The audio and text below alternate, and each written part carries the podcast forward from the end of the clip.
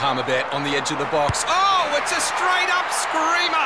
Download our app today and enjoy straight up screamers this FIFA World Cup with great odds, great promos, and same game multi at Palmerbet. Gamble responsibly. For gamblers' help, call 1 800 858 858.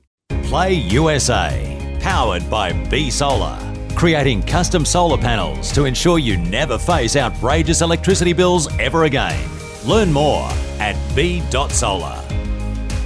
Welcome to another episode of Play USA, where we are joined by Melbourne's Jasmin Starr, who has just graduated from the University of Texas at San Antonio. Jasmin reflects on her time at UTSA and also gives us a great insight into her college life in the USA. So I actually applied kind of late to go to college because my initial plan wasn't to go to college tennis, but um, like my parents and I discussed it, and we thought it would be like more beneficial in the long term to like get a free education and also get to train and play tennis and everything. Um, so my dad ended up just emailing like a bunch of different colleges um, that he'd looked up because we didn't really have time to go through an agency. Got some offers back. I think I ended up having like a Skype call with the coach um, at UT San Antonio, and it went well. And just kind of, it was also like really late, but the school looked nice. You know, you could walk everywhere um, it was small enough and you know it's hard to like get a car and everything and it's more troublesome if you have to like bike everywhere. But yeah you know everything looked really good. The girls all reached out to me um, after i'd verbally committed and then like signed properly. So yeah that's kind of how everything went. So you started in the spring of 2019 now myself most other uh, student athletes start in the fall. Was it weird going into the spring? Because the spring is the that's the season, right? So you don't have yeah. any, any prep sort of going into it. So how did you adjust to that? Yeah, I kind of got thrown in, especially because I ended up coming in about a week, a week and a half like later than I expected, um, because the NCAA had been really like asking for more documentation and everything. So I ended up coming a bit later than I wanted. So I missed out on a bit more training. So I only got like maybe two, two and a half weeks of training in before we had our first match. And it was definitely like really tough. Uh, we played Texas A&M first round, and that was a really tough match. In the doubles, I didn't know that we only played one set of doubles, and that was it. So we'd like we'd already lost. I thought we had another set to go, and then my teammate was like, "No, you, we we're done. We have singles now." But yeah, it definitely was a bit of a whirlwind. I didn't really know what was going on at the very beginning, but you kind of if you get thrown in like that you kind of adjust pretty quick. Yeah you got thrown in the deep end. Texas a&m they're, they're a top school. You had to get some requirements from the ncaa i know that there's the ncaa clearinghouse and then i'm sure you had to have some academic requirements into uh, into utsa so how, how did that work for you? My SAT was okay. I think one of the issues that did pop up was they didn't take art because I did two years of art in year 11 and 12 uh, back at home. Uh, and they didn't count that as like a curriculum kind of thing to go into US college. But luckily, they, I think they overlooked that because my GPA was high enough or something and my SAT was fine. But then when I got to uh, San Antonio, I had to take a math test. Um, sadly, because I like just barely failed the maths portion of the SAT. Uh, they just changed the like scoring requirements. So I had met the old requirement, but because they had a new requirement uh, for the score, I just just missed out on that. So I had to take a I don't remember what it's called, some sort of Texas like college level mathematic test to make sure that I could do college math. Luckily, I passed that, but otherwise, I think most of the sort of academic things going into the NCAA was just a lot of communication between my high school, getting all the um, records and everything, and sending them over. Much different to what you'd expected in Australian university. You know, you have you know, the ATAR score gets taken into account to go to an Australian university. It's much different going into the US system. You do the ACT or the SAT. Mm. then, you know, when you get there, you, you, you start doing freshman classes. And that's yeah. for those out there, you know, freshman year is your first year mm-hmm. and mm-hmm. they're broad subjects. And I'm sure the math test that you were just alluding to place you into the correct math course. Uh, yeah. So it was the math test I took was just to be able to take uh, college level mathematics. My degree, I'm in the College of Liberal Arts. So, technically speaking, my degree doesn't require like a very high level of mathematics uh, or like really any. It was just like one semester of maths. So, I just took a basic one because I'm a language major. It was a bit stressful because in high school, because I hadn't, I, I hadn't thought that far ahead to me going to college, I only took general mathematics. And so a lot of the things that were on the SAT were things that were in like methods that I hadn't learned before. So that was stressful. So I'd recommend if anyone's going to college to definitely think ahead and take methods. Take methods, yeah, yeah, because you'd want to get ready for, the SAT. Yeah. So you're on a pretty big campus, over 30,000 students. So what's it like going from class to class? Like, you ride a bike? Do you walk? Do you, is there like a campus bus? Campus is small enough that you can walk like very easily to wherever you need to go from one side of campus to the other side of campus. It might take a little while, but it's definitely walkable.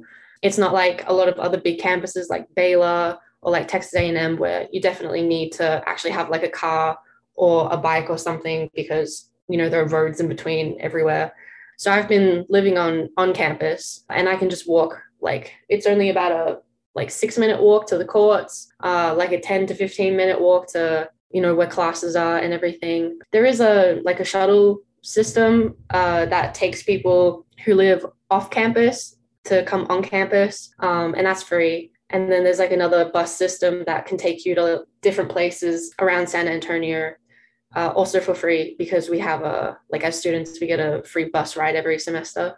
Nice, nice. I'm sure that there's a lot to do being in a large metropolitan area. You know, the population of San Antonio is around 1.4 million, still big enough to feel like home. Yeah, yeah. It's actually, I didn't really think about it, uh, but like when I came here, uh, I would say Texas is like, of course, it has its differences being an American, everything from uh, Australia, but it's actually like not horribly different uh, of a culture shock than being back at home. You know, everyone's quite friendly. Of course, there's a lot more of a Southern accent, Texas accent. And yeah, the weather is also kind of a bit wacky, like Melbourne. probably not as much four seasons in a day, but definitely changes enough. What were some of the biggest shocks? Like when, so when you came in the spring of 2019, I'm assuming that was you came in um, sometime in January. In terms yeah. of like the, I'm sure there's a well, we say language barrier, but there's more of an accent barrier which can make things hard to understand in conversation. And then there's also a food barrier as well. Were there some shocks when you came in? Uh, uh, definitely. I mean, first of all, like my parents came up with me uh, to help me settle in for like the first like three or five days. And my dad had to like drive us everywhere. Um, and of course, they drive on the opposite side of the road. Their driver's seat is on the opposite side, and everything's in uh, the imperial system. So it's miles, not kilometers. And here in Texas, uh, on the highways, they like legally drive faster um, if you convert like the miles per hour to kilometers per hour, which was also kind of scary. So it was very stressful when my dad was trying to drive and like veer off and everything. Uh, even when I first like got to the airport, um, I got kind of a bit of a shock. Like you would stereotypically think of uh, Texas, um, because I think like an airport officer or someone who was walking around was wearing uh, a cowboy hat and like that sort of outfit, which to me was just like, wow, I'm really in Texas. And the food here is very Mexican inspired. There's a lot of uh, really good Tex-Mex and all of that, which I like. Um, I've come to like. Yeah, so I know that the roads in Texas you can go 75 miles an hour, which I think is the fastest out of any other state in in the US. I don't know if any other states you can go 75.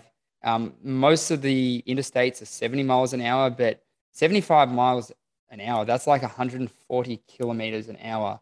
You know, if you're going on the Eastern Freeway in Melbourne, you know that's 100 kilometers an hour. If you're going two or three over, you'll get a speeding ticket um, and lose the merit points. But in Texas, like I'm sure most people are going more than 75 on the on the highways. Absolutely. Yeah. Every time my teammates are driving, you know, even they drive really fast sometimes and like they're overtaking everyone and it's crazy. Like I feel like I'm going to die at some point. Austin is an hour away. Then you got Dallas and Houston, which is like four to five hours each. Mm-hmm. Um, I don't know if it's like a pride thing, you know, like I want to go on speed, or is it that all the other cities are just sort of so far away from each other? Being Texas is a huge state. Yeah, that would make sense, I guess. It does take a really long time to get around Texas. When you're traveling to play college matches, do you guys usually take the bus or is there any is there any flying involved? Um, so if it's within Texas, we're always driving. Before COVID, we would drive all in one uh, like minivan kind of thing. But I think after COVID, or they just made a new rule in the NCAAs that you could only drive that type of minivan if you had a certain amount of people.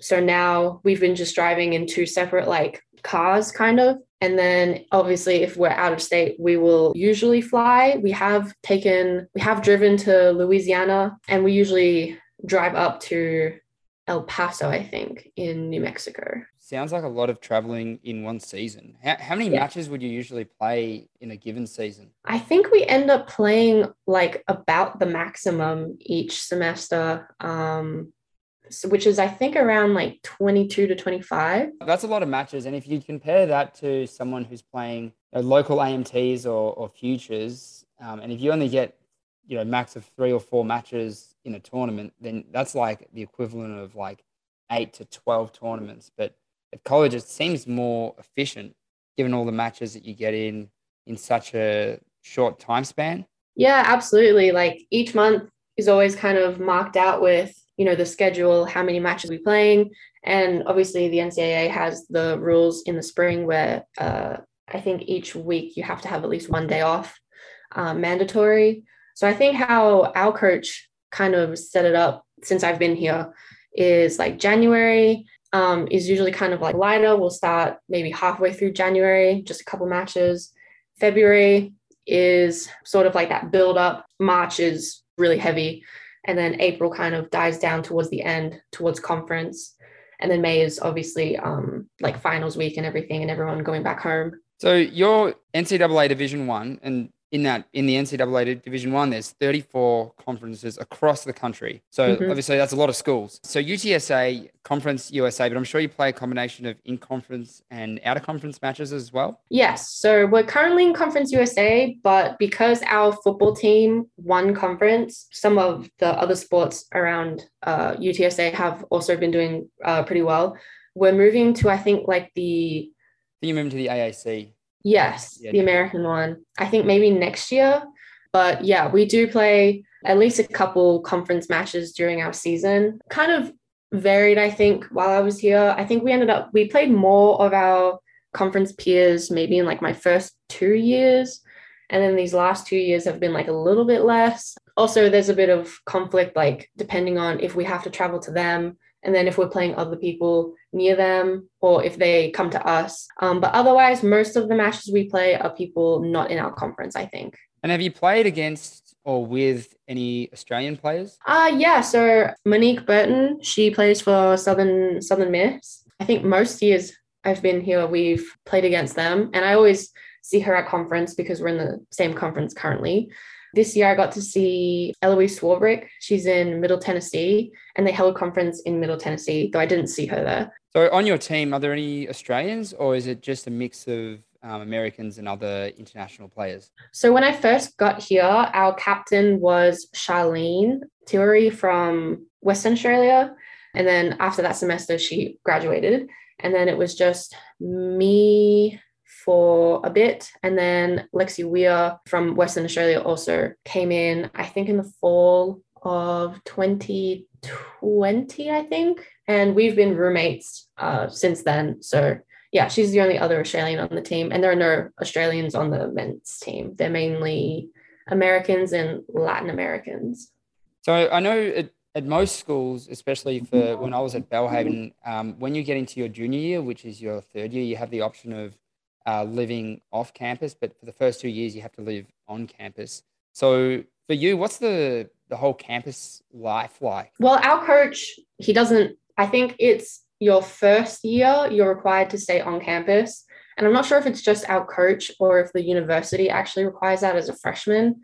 Um, but then after that, you're allowed to move off campus if you want. Um, but our coach prefers everyone on campus. I think just it might be easier to manage and everything, just more convenient. But campus life is pretty nice. There's definitely like a lot of different things to do around, and you obviously you'll see the groups of people you know, kind of in their areas around the different um, buildings. And they always have like something going on um, on campus, a lot of activities, little festivals, even. Sometimes they'll have like music. There's this guy who's sometimes in front of the Sombrilla, uh, in front of the library, where he'll just blow bubbles and it's fun to watch. That's great. You know, so when I was at, at college, um, yeah, it was, we had sort of similar things, but then I've also um, gone to university in Australia and it's just completely different. So it's kind of cool to see um, both university cultures from Australia and, and America as well. Mm-hmm. So you being in San Antonio, you know, one of the biggest metropolitan cities in Texas, as I said earlier, you know, Dallas and Houston, and then also Austin being sort of so far away. Is there much to do in San Antonio? Like I know you've got, you know, NBA team with the San Antonio Spurs. Have you been able to see an NBA game since you've been there? I did actually. Um, I think maybe two years ago, um, they were giving out like uh, free tickets for international students to go and watch a Spurs match at um at the Spurs Center. So me and two of my other international teammates at the time, we went over and watched, and it was really it was really cool. I've never been to a proper basketball match like that, and the atmosphere was awesome. But yeah, there's there's plenty of things to do in San Antonio. Like near us, there's like a sort of shopping complex, La Cantera, Further down, um, there's Six Flags, the amusement park. And then even further down, there's the Rim, which is like another kind of entertainment area. There's like a skydiving, indoor skydiving place, Top Golf. And then if you go further downtown, that's where like a lot of a lot more things are, like the River Walk, the Pearl. I think there's some sort of dock uh, where they have like a farmer's market and like plenty of other places. I, I really haven't been around San Antonio enough for how long I've been here. I only just got to the uh, the Riverwalk like properly maybe like a year or two ago. No, that's that's great that there's you know things to do around around campus because I'm sure you have a you know really big busy schedule, especially in the spring with tennis season. And then right now you're in the midst of final exams, so it's I guess it's good to get a breath of fresh air. Let's swing it back to um, a day a normal day for you? And this, what does a regular day look like for you?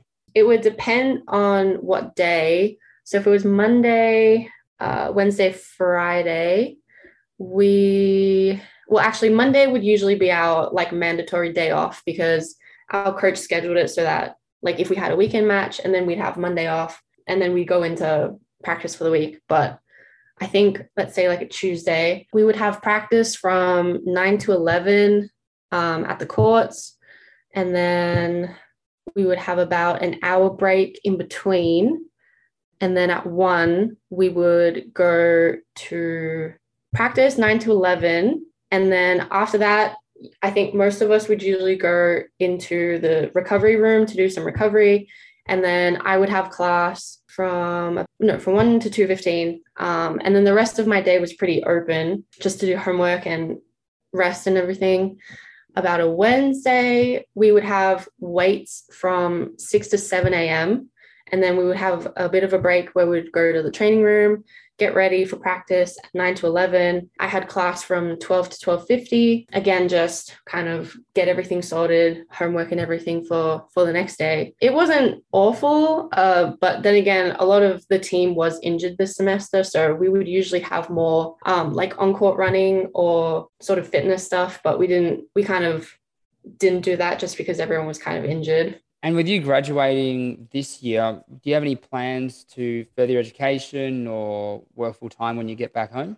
Um, so I graduate at the end of this year. I just because I came in the spring, they counted the fall that I wasn't there as like part of my eligibility. So I just lose my eligibility after this semester, but I'm still on a different scholarship in the fall hoping to apply for a scholarship to get my master's in England. But if that doesn't work out, then I would probably try maybe going on the pro circuit for a little bit since I've been playing tennis since I was four and a half. So, you know, may as well just go for it, give it a try. Doesn't work out, at least I can say I tried. No regrets there. And then after that, probably, yeah, definitely think of, you know, furthering my education, finding a job, um, that sort of thing. Great. No, that sounds great. Sounds um, sounds really promising. Jasmin, thank you so much for coming on the Play USA podcast for the first serve. Uh, best thank of you. luck for the future. Thank you so much. Thank you for having me. And there we have it. A big thank you to Jasmin for joining us on the Play USA podcast. If you've missed any of our previous episodes, you can visit thefirstserve.com.au or listen via your favorite podcast platform. Stay tuned for episode 5, where we speak to Traralgon's Josh Charlton, who plays for the University of Oregon. The First Serve is your home of tennis at thefirstserve.com.au. Log on to find out all the details of our live radio show, other podcasts, read weekly features by our team of writers, and follow us on social media Facebook, Twitter, Instagram, TikTok, and subscribe to our YouTube channel. Sometimes needing new tyres can catch us by surprise. That's why Tyre Power gives you the power of zip pay and zip money. You can get what you need now, get back on the road safely, and pay for it later. Terms and conditions apply. So visit tyrepower.com.au or call 13 21 91.